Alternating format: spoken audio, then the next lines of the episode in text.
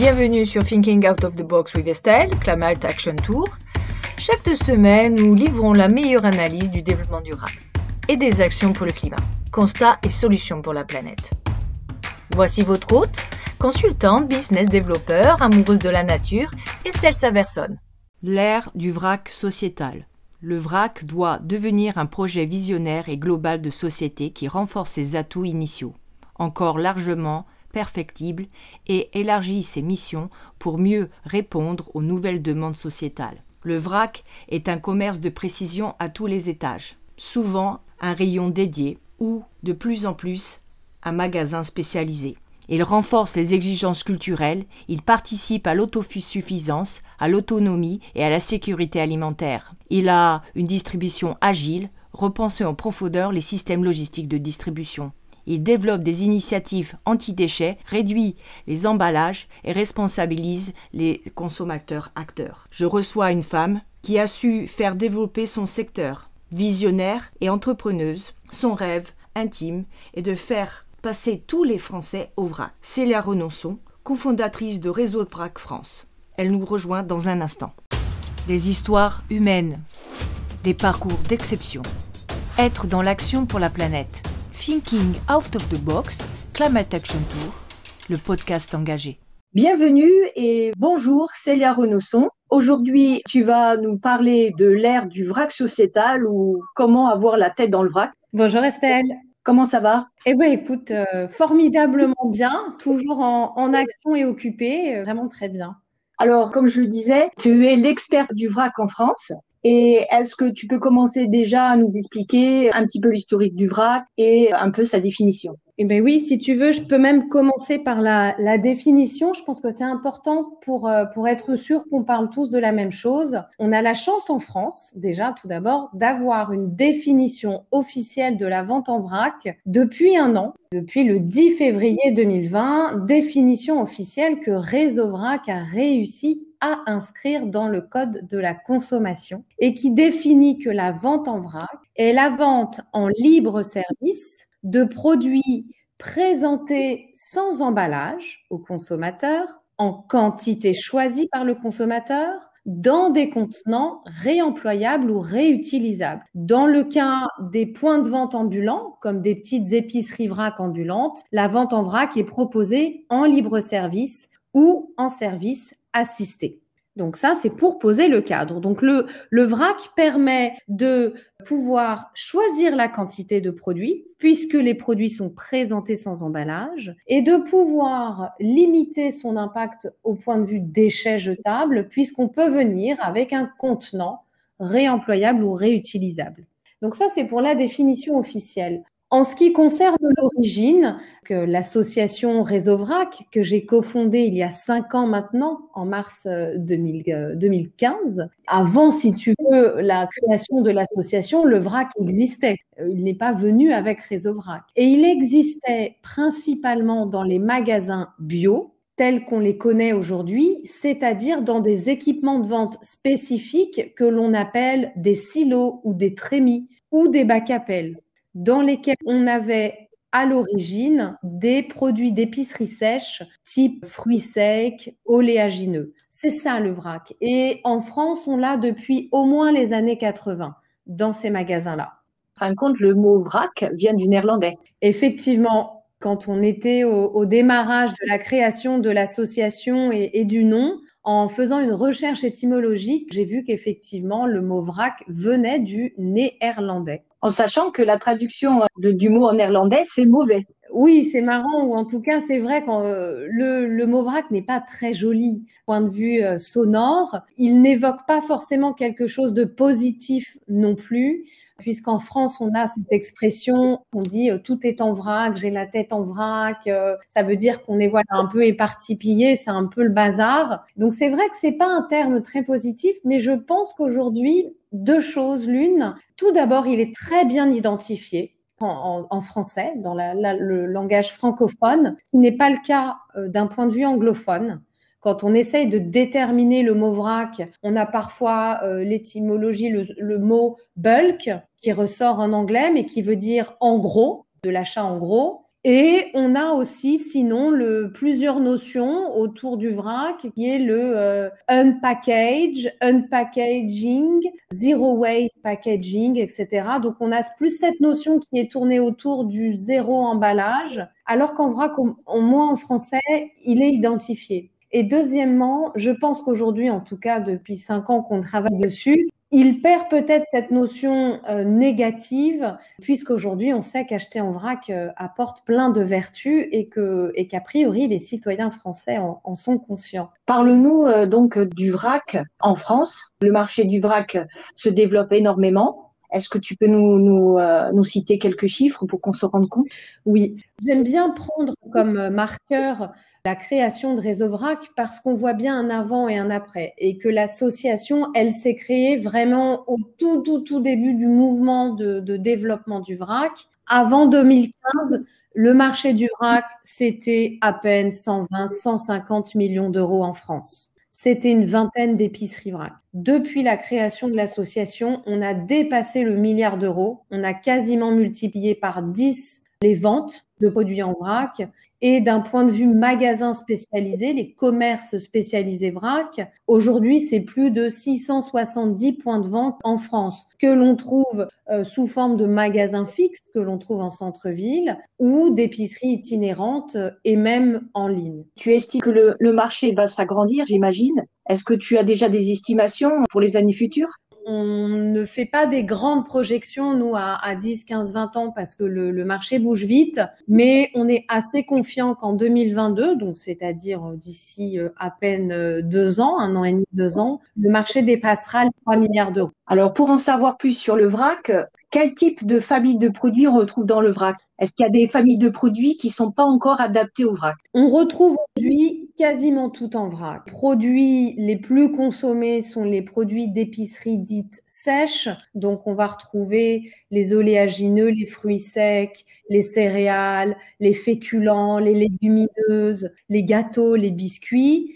Et on va trouver aujourd'hui de plus en plus de produits de manière liquide, tels que les huiles, les sirops, les jus, le vin, l'alcool, mais également le non alimentaire. Donc, c'est tout ce qui est produits cosmétiques et détergents. Par exemple, le shampoing, le gel douche, les produits pour faire le ménage, le liquide vaisselle. Vous pouvez même trouver du, cirage ou de la crème pour nourrir les chaussures euh, en vrac. On peut aussi avoir du alimentaire pour animaux. Et depuis quelques mois maintenant, on a même du ketchup, de la mayonnaise. On a eu des tests sur du yaourt en vrac en libre service. Les produits aujourd'hui qu'on ne va pas forcément trouver en vrac en libre service, j'insiste hein, sur cette notion-là, euh, c'est ce qui différencie le vrac du service assisté, c'est le libre service. Les produits qu'on ne trouvera pas forcément sont le lait. C'est une interdiction aujourd'hui réglementaire, à moins d'aller l'acheter directement à la ferme. On, a, on ne peut pas trouver aujourd'hui de produits surgelés en vrac ou de produits d'alimentation infantile, par exemple. le reste, on peut le trouver. Euh, donc quasiment. Où on trouve du vrac en France? Dans quel type de magasin? Quasiment partout.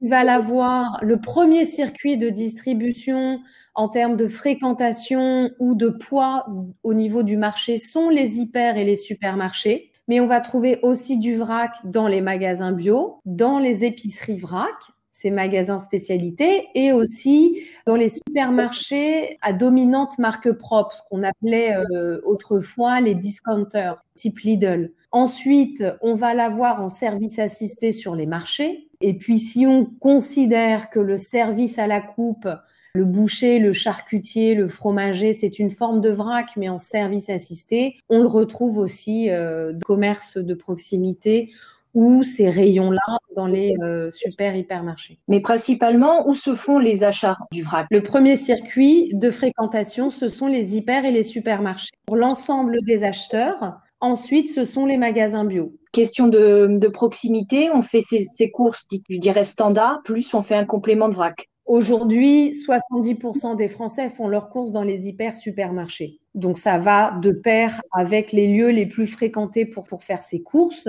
Aujourd'hui, je disais qu'on avait plus de 670 épiceries vrac en France. C'est beaucoup, mais c'est pas assez pour faire en sorte que l'ensemble de la population française fasse ses courses dans une épicerie vrac. Il faudrait qu'il y en ait euh, tout le temps les coins de rue. Ensuite, les gens ne font pas tous leurs courses dans des magasins de proximité. Je l'ai dit, hein, 70% des Français font leurs courses dans des hyper supermarchés. Donc, c'est avant tout une question de. En revanche, ce dont on s'est aperçu l'année dernière, c'est que les magasins de proximité ont connu une plus forte progression d'un point de vue euh, fréquentation et achat.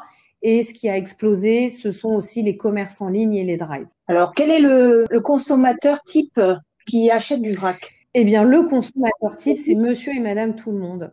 On vient de publier ce matin euh, une étude inédite que l'on a euh, co-construite avec notre partenaire Nielsen, qui est un institut de, sondage euh, et de statistiques fameux. Et on s'est interrogé pour savoir qui achetait en vrac. Et donc, il n'y a pas de profil type. Le profil type est exactement le profil du français ou de la française standard. C'est-à-dire que, en termes de taille de foyer, on a 36% euh, des Français qui euh, vivent seuls, et ben 38% des acheteurs de vrac sont des personnes seules. C'est-à-dire qu'aujourd'hui, 40% euh, par exemple des acheteurs de vrac vivent dans des zones urbaines et rurales de moins de 20 000 habitants. C'est exactement la première tranche qui ressort au niveau de la moyenne française. Et ensuite, quand on regarde la catégorie socio-professionnelle, à l'identique, la première catégorie qui ressort chez les acheteurs de vrac, ce sont les retraités,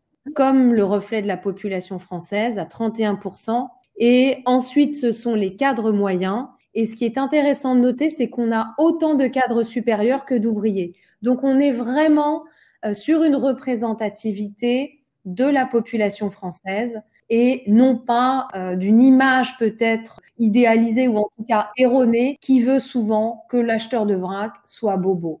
Je n'en sais rien, mais en tout cas aujourd'hui les chiffres démontrent que ce n'est pas le cas. Quelles sont aussi leurs attentes? Alors les euh, les citoyens français et les acheteurs de vrac, la première chose qu'ils veulent, c'est davantage de produits de consommation courante dans leur point de vente, là où ils achètent. Donc, ils veulent davantage d'épiceries salées, davantage d'épiceries sucrées, davantage de produits d'hygiène beauté, de détergents et même d'aliments pour animaux en vrac.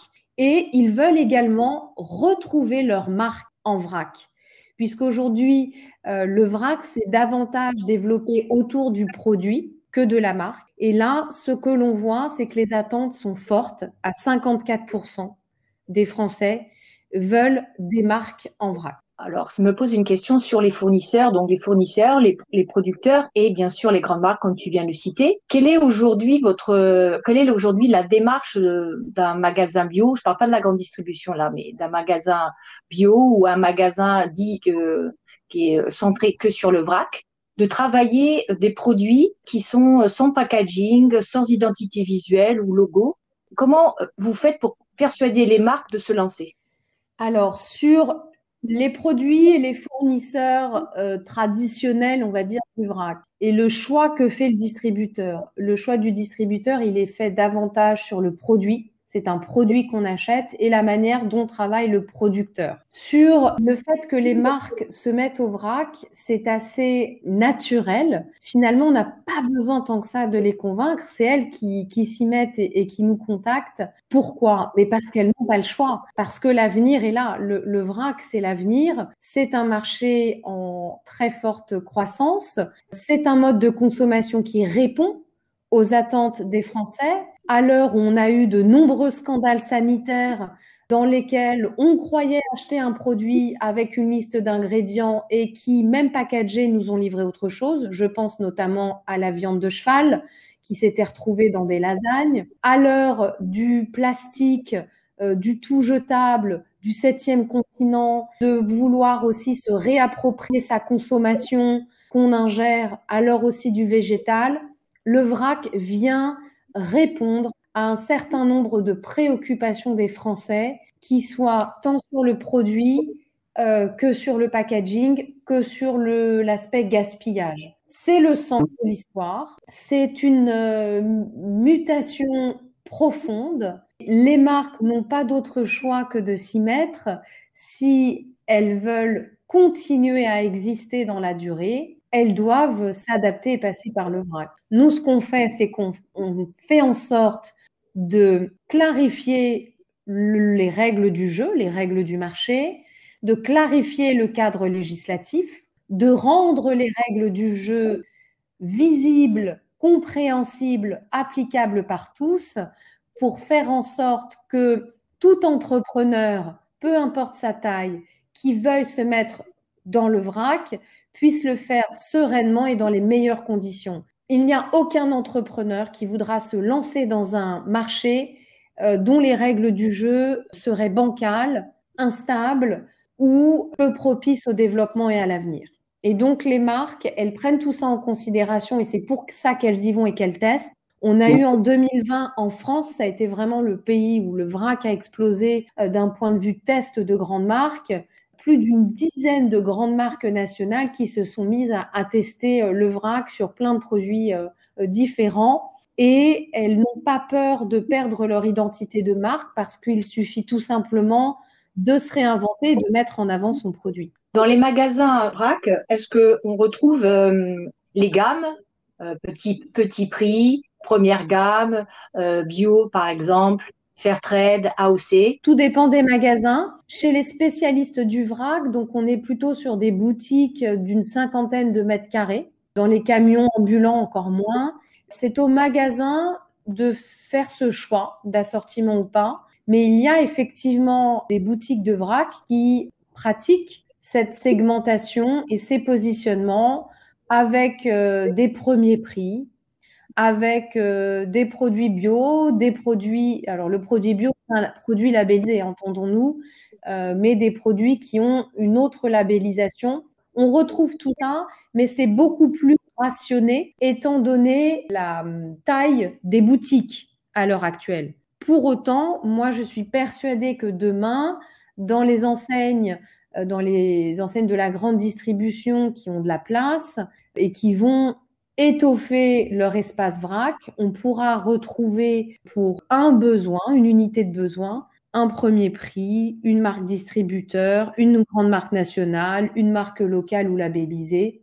Ben, ça, j'en suis persuadée. On va repartir sur ton réseau, le réseau que tu as cofondé. Parle-nous de ton réseau, comment ça marche, qui sont tes adhérents quelles, sont leurs motivations? Alors, Réseau VRAC, donc c'est le nom de notre association. Donc, nous, on est une association professionnelle de loi 1901 que j'ai cofondée. Donc, comme tu l'as dit, il y a cinq ans maintenant. On fédère aujourd'hui plus de 1800 professionnels de la filière donc de l'amont à l'aval. On a à la fois des producteurs, des fournisseurs de produits ou de services, comme des logiciels de caisse, le fournisseur de noix de cajou, de céréales. On va avoir des équipementiers, ceux qui mettent en vente à disposition des magasins les équipements nécessaires à la distribution du vrac, les trémies, les silos, les bacs à pelle, l'agencement. Et on va retrouver l'aval, les magasins, les distributeurs. Au sein des distributeurs, on a aujourd'hui à la fois des magasins bio et des magasins spécialisés vrac. Et dans les deux, on a à la fois des réseaux d'enseignes, des enseignes, des réseaux de magasins, des chaînes comme Biocoop, euh, comme les Nouveaux Robinson, comme Sobio, que des magasins bio indépendants. Et côté vrac, c'est pareil, on a euh, des, des, chaînes de magasins vrac qui existent en France comme Day by Day, qu'on retrouve aussi en Belgique, Mademoiselle Vrac, Mamie Mesure, Mon Vrac, mais aussi euh, des épiceries indépendantes. Donc on a l'ensemble et également, j'oubliais, des porteurs de projets euh, qui sont en cours d'ouverture d'une épicerie vrac. La, principale motivation, j'imagine que tu as des gens qui donc sont déjà dans la distribution et veulent se perfectionner ou avancer dans le vrac, et d'autres qui euh, veulent commencer tout de suite dans le vrac. On a effectivement les deux. On, on a plusieurs donc on a, nous, ce qu'on appelle quatre catégories d'adhérents. Donc, on a euh, les, pro, euh, les porteurs de projets, les commerçants, les réseaux de magasins, les fournisseurs. Et tous viennent euh, trouver dans l'association des intérêts différents en fonction de leur métier et de leur avancement de, dans cette activité, dans, dans ce marché du vrac. Le porteur de projet, lui, il vient trouver tout un écosystème, un appui pour se lancer que ce soit de la ressource documentaire comme notre guide juridique, des études qu'on produit, un catalogue des fournisseurs. On leur met à disposition en ligne un catalogue des fournisseurs par catégorie, qui sont les fournisseurs adhérents de l'association. Et ça, ça donne un coup de pouce énorme quand on veut euh, les, les, choses qui sont les plus compliquées quand on montre une épicerie vrac, c'est la recherche des fournisseurs, constituer euh, sa gamme, son assortiment, la recherche du local, bien entendu, financement. C'est pour ça que dès le début, avec, euh, on s'est entouré de partenaires financiers. Donc, on a un partenaire financier, la NEF, qui est une banque éthique, également une plateforme de crowdfunding Mimosa. Maintenant, on vient de signer un partenariat avec EcoCert, qui est un organisme certificateur pour faciliter l'accès à la certification des produits bio vendus en vrac. Donc là, c'est des outils qui vont faire gagner du temps aux porteurs de projets pour monter leur projet. On a également développé des formations sur mesure au métier du vrac. Comment monter son projet d'épicerie vrac, les bonnes pratiques d'hygiène de la vente en vrac pour les produits frais, secs, alimentaires, non alimentaires. Également une formation à la réglementation, des immersions, on a même monté une session pour bâtir son business plan euh, avec un comptable et au fur et à mesure, on étoffe notre, offre de formation pour répondre aux besoins des professionnels du secteur, qu'ils en soient au niveau du projet ou d'une activité déjà développée. Donc ça, c'est pour, par exemple, le porteur de projet. qui va être aussi intéressant pour un, magasin ou un fournisseur, bah, c'est de faire partie d'un écosystème avec des pairs avec lesquels on peut échanger, sur ces bonnes pratiques, venir s'inspirer. On édite euh, un magazine trimestriel, le du VRAC, dans lequel on produit un dossier central sur une thématique euh, liée au VRAC. Là, dernièrement, on a fait les e-commerce, par exemple. On fait des portraits d'adhérents, de bonnes pratiques, on publie des chiffres, une veille sectorielle. On a créé un salon professionnel, le salon du VRAC, véritable rendez-vous de toute la filière on mène des actions de lobbying pour faire évoluer le cadre législatif, pour sécuriser les pratiques de nos adhérents, et on mène des groupes de travail en fonction des problématiques de la filière, comme par exemple la réduction des déchets d'emballage du vrac en amont entre le magasin et le fournisseur, mais également développer des protocoles de nettoyage des contenants consommateurs à domicile pour les produits cosmétiques puisqu'aujourd'hui, quand vous allez venir re-remplir votre flacon de gel douche, il faut que ce soit fait dans des conditions qui ne mettent pas en péril votre santé. Donc voilà, c'est pour toutes ces raisons que les adhérents adhèrent et aussi une qui évidemment sous-tend toutes les autres, ben, c'est de soutenir avant tout le développement de Et le travail de l'association. C'est aussi pour ça que les adhérents adhèrent. Euh, votre réseau, c'est le VRAC, le VRAC clé, en, main. Pourquoi pas, oui. Tu disais que tu pousses aussi euh, des changements plus profonds. J'appellerais ça du, euh, du VRAC sociétal avec des sur la loi climat et résilience. Le projet de loi est en cours. Euh, ce qui s'est passé, c'est qu'en fait, l'année dernière, il y a eu une convention citoyenne pour le climat dans laquelle les citoyens ont donné 150 propositions au gouvernement pour pouvoir réduire notre impact CO2. Dans ces 150 propositions figurait le VRAC et dans les propositions retenues par le gouvernement, qui a donné lieu aujourd'hui à une proposition d'article, l'article 11, qui fixe un objectif de surface de vente de produits en vrac dans les magasins de plus de 400 mètres carrés. Et c'est actuellement, ça va être débattu la semaine prochaine en commission et des amendements voilà ont été déposés et là l'enjeu va être de définir cet article-là. C'est un c'est un deuxième signal très fort qui est envoyé à l'ensemble de la filière du soutien du législateur pour ce mode de distribution. C'est extrêmement fort. Il n'y a pas aujourd'hui un seul pays dans le monde euh, qui reçoit ce soutien du législateur. Depuis l'année dernière où nous avons eu en France la loi AGEC pour un anti-gaspillage et pour une économie circulaire, dans laquelle nous avons fait entrer une définition de la vente en vrac, qui est une première mondiale, on dit que tous les produits doivent pouvoir être vendus en vrac sauf motif de santé publique. Que les courses en vrac peuvent être faites dans des contenants réutilisables ou réemployables, sous réserve qu'un certain nombre d'informations et dispositions soient mis en place. Le contenant doit être propre ou adapté, etc. Et dans laquelle on a dit aussi que les produits sous SICO, ce sont les produits sous AOP, sous IGP, doivent adapter leur cahier des charges pour prévoir la vente en vrac. Donc on a déjà cette base-là depuis l'année dernière qui est forte et fondamentale. Et maintenant, on a euh, le projet de loi climat et résilience qui va aller encore plus loin. Donc c'est véritablement un, signal fort de soutien et de signe de pérennité pour ce mode de distribution dans les années à venir le, consommateur est bien sûr réalise que le, réseau VRAC a peu d'impact environnemental. La mesure d'impact de la filière VRAC est en train d'être mesurée avec l'ADEME. C'est un projet dans lequel on est impliqué depuis l'année dernière et qui vise à comparer pour plusieurs scénarios le VRAC au préemballé en termes d'ACV, d'analyse complète du cycle de vie. Les résultats sont attendus d'ici le mois de juin. Qui va être important, c'est de pouvoir s'emparer des résultats pour continuer à améliorer la filière. Nous, notre but, c'est de faire en sorte que ce mode de distribution responsable puisse l'être sur toute la chaîne de valeur. On l'a vu, si le consommateur vient en magasin avec ses, contenants non jetables, tel qu'un sac en tissu, un bocal en verre ou en plastique, il produit zéro déchet.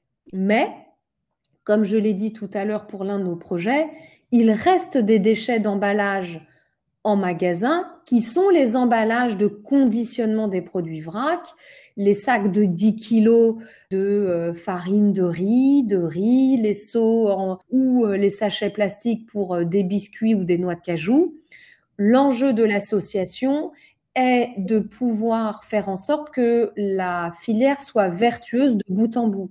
C'est pour cela qu'on a mis en place un groupe de travail, enfin un projet maintenant hein, qui vient de, qui est en test, en expérimentation actuellement depuis le, le 15 février, qu'on a baptisé le Hub VRAC et qui vise à réemployer les emballages amont du vrac et pour revenir sur cette histoire d'impact, on est en train au sein de l'association de mettre en place des indicateurs d'impact sociaux de la filière en termes d'emploi, en termes d'emballage évité, en termes de chiffre d'affaires, de production locale, etc., etc. Donc, on aura bientôt, euh, d'ici quelques mois, des indicateurs sur la filière. Ce que je peux dire aujourd'hui, c'est que une épicerie vrac en moyenne permet d'éviter une tonne d'emballage par an et qu'il y a une étude qui est parue en septembre 2020 euh, et qui avait comparé pour plusieurs produits du quotidien le différents modes d'achat, dont le vrac, versus les emballages plastiques. Et ce qui a été démontré dans cette étude, c'est que, par exemple, sur un an, si toute la population française achetait euh, ses biscuits en vrac, eh bien, on permettrait d'économiser 36% de déchets pour les gâteaux. Et en termes, c'est en, tonnes, c'est une économie de 175 000 tonnes. Mais on n'a aussi pas qu'un impact côté déchets, on a aussi un, un impact côté CO2. Si toute la population française pendant un an ne consomme que des biscuits en vrac, c'est 55% d'émissions de CO2 en moins et 38% de consommation d'eau en moins liée euh, au zéro emballage. Et on a la même chose côté gel douche, par exemple. C'est 20 millions de tonnes, par exemple, de déchets plastiques qu'on pourrait économiser. Pareil pour de la lessive, on pourrait diviser par deux les déchets. Pareil pour la consommation d'eau, c'est quasiment divisé par deux. Donc on a un impact positif au niveau du vrac et là on va mesurer toute la CV de la filière. En plus, le vrac, on peut vraiment faire attention à son budget et aussi réduire le gaspillage alimentaire. Ce qui est vraiment intéressant dans le vrac, c'est qu'on réalise des économies. On ne dépense pas plus que ce dont on a besoin Aujourd'hui, dans une épicerie vrac, nous, on a observé, il y a des tickets à 39 centimes. Et on a aussi observé que des personnes, quand elles ont besoin de boucler, de finir la fin du mois avec, par exemple, 20 euros en poche, bah avec le vrac, c'est possible. Parce que si vous avez besoin de beurre, de gâteau, de jus de fruits, de lessive, etc., et que vous devez faire tenir tout ça dans 20 euros, ben avec le vrac, c'est possible. Parce que vous n'allez pas acheter votre plaquette de beurre à 150 grammes, vous allez peut-être en acheter que 35 grammes. Idem pour la lessive, vous n'êtes pas obligé de remplir en entier votre flacon de lessive. Vous pouvez en acheter suffisamment pour faire euh, quelques lessives et acheter un peu de biscuits, un peu de pâtes, etc., etc. Et l'économie, elle est vraiment à ce niveau-là c'est la possibilité de ne pas dépenser plus que ce dont on a besoin. Qui avoir avec le prix emballé et notamment les offres 2 plus 1 gratuit. Vous étiez parti pour acheter un paquet, vous vous retrouvez à en avoir acheté trois. Donc ça aussi. Et ensuite, la partie gaspillage alimentaire, ça, ça fait partie des choses qu'on aimerait bien mesurer également. Le fait que les produits soient présentés sans emballage, qu'on puisse choisir la juste quantité, on va être amené à avoir une meilleure conscience des quantités qu'on achète. Et donc de l'adapter à la taille de son foyer. Je le disais au début de, euh, de, de l'interview, les premiers acheteurs de vrac sont les personnes seules eh bien, on peut penser qu'aujourd'hui, le fait de, s'ils n'ont pas envie d'acheter un paquet de 500 grammes parce que ça ne correspond pas à leurs besoins, bah, le vrac va le permettre. Et donc, du coup, en pouvant euh, choisir la quantité adaptée à ses besoins, on gaspille moins in fine. Il faut savoir que chaque année, les Français jettent en moyenne 7 kilos de nourriture parfaitement emballée c'est peut-être qu'à un moment donné, on a trop acheté. Pour euh, tout ce qui est produits ménagers et cosmétiques à, Ça à faire soi-même. effectivement ce qu'on appelle le do it yourself, puisqu'on peut avec le vrac acheter des produits bruts comme percarbonate euh, euh, de soude, du savon noir, du vinaigre blanc, mais aussi euh, du beurre de karité pour faire ses cosmétiques, par exemple. À l'heure où le do-it-yourself est en forte croissance, hein, ça, ça reboucle avec les tendances de consommation que j'ai données au début, le vrac favorise ce que je appelle la reprise en main de sa consommation. Avec le vrac, on maîtrise ses quantités, mais on maîtrise aussi son budget, et ce qu'on met dedans, ce qu'on ingère, ce qu'on se met sur la peau, ce qu'on met euh, dans, euh, dans sa machine à laver. Et ça, c'est vraiment pas négligeable dans euh, les choses favorisées par les consommateurs avec le vrac. On contrôle son produit, on connaît sa traçabilité. On sait ce qu'on a mis dedans. Ça reboucle avec les listes infinies d'ingrédients dont on ne comprend pas la composition ou des listes d'ingrédients dont on comprend la composition, mais on s'aperçoit après qu'on nous a pas mis ce qu'il y avait dedans. Donc ça permet d'être, de maîtriser, de, de reprendre la main sur sa consommation. En somme, c'est vraiment ça. Le vrac permet de reprendre la main sur sa consommation à tout point de vue. Je choisis mes contenants, je ne veux plus de plastique, eh ben je viens avec des contenants en verre ou des sacs en tissu. Je veux maîtriser mes quantités, je ne veux plus qu'on m'impose des quantités qui correspondent pas à mes besoins ou je ne veux pas surconsommer. Le vrac le permet. Je veux maîtriser mon budget, je le peux. Je veux maîtriser les, ingrédients que je vais ingérer ou que je vais euh, assembler pour faire mes recettes, je le peux. Et ça, c'est vraiment une liberté de consommer qui est incroyable à l'heure tout est encadré, dicté, prépackagé, conditionné. Euh, je trouve que c'est une formidable opportunité de reprendre la main. Alors, euh, tu offres, vous offrez un super outil. Vous avez sorti un livre qui s'appelle Mode d'emploi aux éditions La Plage, qui est un vrai euh, outil, commencer euh, à consommer oui, un, ou à se travail et qui était vraiment important pour nous. C'est un outil qui nous a pris beaucoup de temps euh, à sortir, mais qu'on avait vraiment à cœur de, de faire parce que la mission première de Réseau Vrac, c'est démocratiser la vente en vrac. Donc, ça veut dire la rendre accessible au plus grand nombre. Et les premières années, on s'est vraiment attaché à, développer le marché, à développer l'offre. Mais il fallait aussi pouvoir s'adresser aux citoyens et pouvoir l'aider dans sa consommation de vrac, l'aider à se mettre au vrac ou à répondre à des interrogations euh, qu'il pouvait avoir. Euh, par exemple, qu'est-ce que je peux trouver comme produit en vrac? Où est-ce que je les trouve? Pourquoi est-ce que j'ai l'impression qu'il y a moins d'informations produits quand j'achète en vrac? Comment conserver mes produits euh, à la maison? Quel contenant choisir, comment me servir, euh, ou bien j'ai eu des mythes alimentaires, comment m'en débarrasser? On, trouvait que c'était essentiel et primordial de pouvoir redescendre toute notre connaissance du secteur et de la rendre accessible au plus grand nombre pour que le vrac n'ait plus de secret pour personne et surtout pour démystifier ce mode de consommation qui, pour certaines personnes, peut paraître euh, un peu différente ou, difficile d'accès. Donc, on a conçu le livre en deux parties. Une partie plutôt théorique composée en trois étapes progressive en fonction de son niveau d'avancement. Et pour connaître son niveau d'avancement, on a créé un quiz au tout début du livre qui nous permet de nous situer et de pouvoir, si l'on a envie, d'aller directement à l'étape 2 ou 3. Et la deuxième partie qui est une mise en pratique.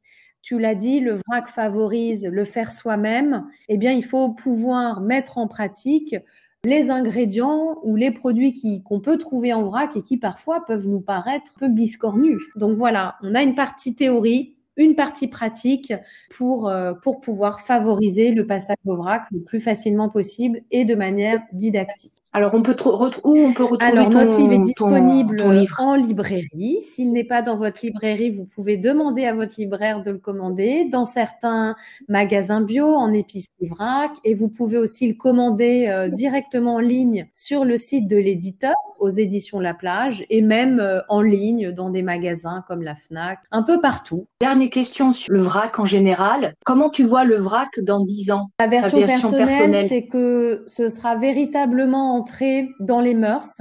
Euh, ce sera un réflexe de consommation. On se dira plus, oulala, faut que je me mette au vrac. Euh, qu'est-ce que c'est que ça? Ça fera partie intégrante de notre consommation. Aujourd'hui, il y a 40% des Français qui consomment euh, de manière euh, régulière euh, en vrac. Je pense que ce 40% va facilement basculer à 60%. À mon avis, on aura plus de la moitié de la population française qui consommera en vrac parce qu'on en trouvera encore plus aujourd'hui au plus proche de chez soi, parce que le vrac sera encore plus pratique, qu'on trouvera encore plus de produits et qu'il va cohabiter avec une autre manière de consommer, avec des produits en emballage consigné, par exemple, parce que vrac et consigne, ça va de pair. Moi, je voilà, je suis pas certaine qu'aujourd'hui euh, tous les produits soient vracables. Je pense par exemple à des chips un peu fines qui pourraient être un peu compliquées à acheter en vrac, mais qu'on pourrait trouver dans des contenants consignés. Donc une véritable cohabitation du vrac et de la consigne. Il y aura aussi toujours des emballages jetables inévitablement, je pense. On n'arrivera pas à les éradiquer, mais il y aura aussi des emballages peut-être compostables. Et c'est cet écosystème qui se développera et dans lequel le, le, vrac aura une part forte. Et pour moi, le vrac représentera 15% à ce moment-là du marché des produits de grande consommation quand il euh, en représente à peine 1% aujourd'hui. Alors là, nous passons à la deuxième partie du podcast partie un peu plus personnelle. Comment toi, tu es arrivé dans ce monde du, vrac? Oui.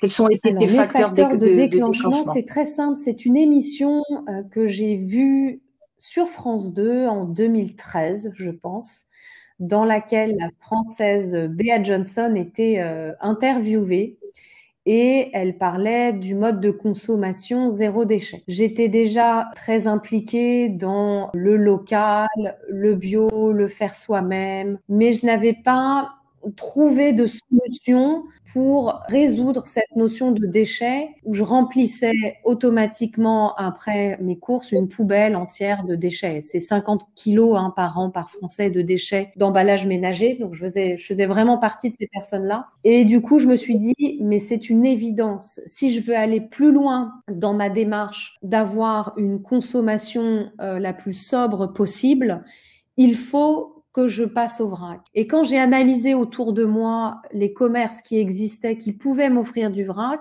eh bien, force a été de constater que c'était très limité. C'était quelques magasins bio et c'était quelques produits, les euh, fameuses euh, noix de cajou, les amandes, un peu de riz, un peu de biscuits et c'est tout. Et donc, je me suis dit, mais si je veux passer, si je veux faire toutes mes courses en vrac, il faut que je puisse créer, il faut qu'il y ait un endroit où tous les produits seraient disponibles en vrac.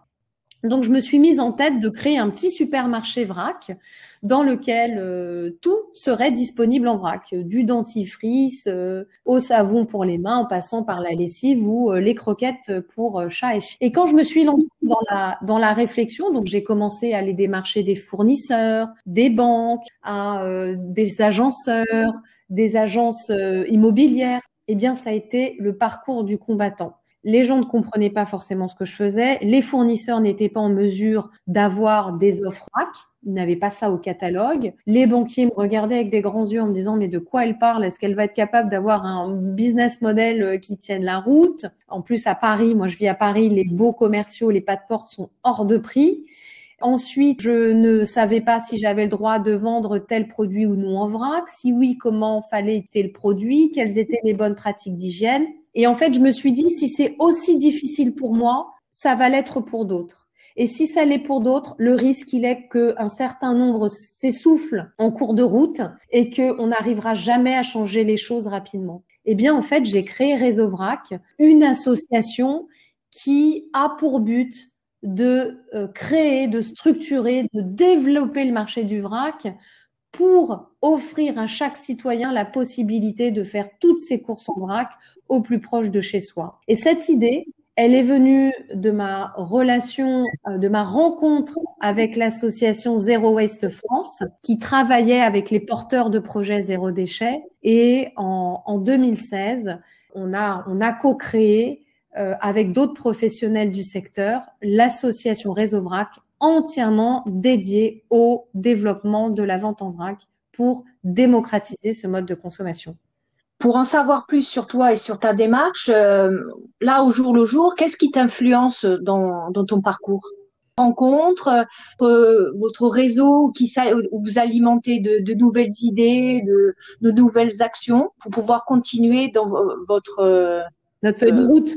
Alors, euh, ce qu'il faut savoir, c'est que donc, euh, ce qui moi me, me, fait vibrer au quotidien, c'est perspective in fine euh, de faire basculer plus de la moitié de la population dans le vrac et que ce mode de consommation soit vertueux, comme je le disais. Donc, on a une feuille de route bien identifiée depuis la création de l'association et qu'on déroule au fur et à mesure que l'association grandit, que les forces vivent aussi. Euh, je l'ai pas dit, mais au début de l'association, j'étais seule aux manettes. J'ai tout géré toute seule pendant plus de deux ans et demi. Donc forcément, quand j'étais seule, je pouvais pas faire la même chose que ce qu'on fait aujourd'hui où on est une équipe de six salariés, épaulés par des personnes en service civique et en stage, donc on monte euh, facilement à 8-10 personnes, et qu'on est en mesure maintenant de déployer de plus en plus de projets qu'on a dans les cartons depuis le début et qui évoluent aussi en fonction des besoins des adhérents et, et des besoins qui nous viennent de l'extérieur. Par exemple, cette année, euh, deux régions sont venues nous voir et elles ont demandé à ce qu'on vienne les aider à développer la filière du vrac dans leur région. Développe à la fois des services pour nos adhérents, à la fois des groupes de travail qui viennent répondre à des problématiques métiers, à la fois on travaille avec les pouvoirs publics pour faire évoluer le cadre législatif, avec les régions pour venir régionaliser le vrac, avec les citoyens sur le projet de livre voilà qu'on a sorti, mais aussi ça va être à terme, pourquoi pas, une journée ou une semaine nationale du vrac, tout un tas de projets qu'on a et qu'on déroule au fur et à mesure que l'équipe s'étoffe et qu'on peut les mener. Vous avez besoin de quoi dans le réseau aujourd'hui? Ce dont on a besoin, c'est de continuer à, mobiliser nos adhérents à susciter de l'engouement auprès d'autres professionnels du secteur, des entreprises, des fabricants, mais également des distributeurs, pour que l'offre de vrac s'étende, tant d'un point de vue produit que d'un point de vue point de vente. Continuer à avoir le soutien des pouvoirs publics pour pouvoir rendre les produits en vrac éligibles d'un point de vue législatif, que les pouvoirs publics nous soutiennent dans le développement d'expérimentation et, in fine, que les citoyens s'y mettent, que les citoyens consomment en vrac régulièrement sur un maximum de produits. Je te souhaite euh, plein de réussite et surtout euh, plein de réussite pour Réseau VRAC. Euh, je te remercie de ta participation à mon podcast. Merci Estelle. Merci de nous avoir rejoints cette semaine. Vous pouvez vous abonner à l'émission sur votre plateforme d'écoute préférée ou via le RSS. pour ne jamais manquer une émission. Et si vous aimez cette émission, n'hésitez pas à interagir avec les invités et poursuivre le débat sur la page Facebook, Instagram et LinkedIn de Thinking Out of the Box with Estelle. Assurez-vous de vous connecter dans 10 jours pour le prochain épisode. À bientôt!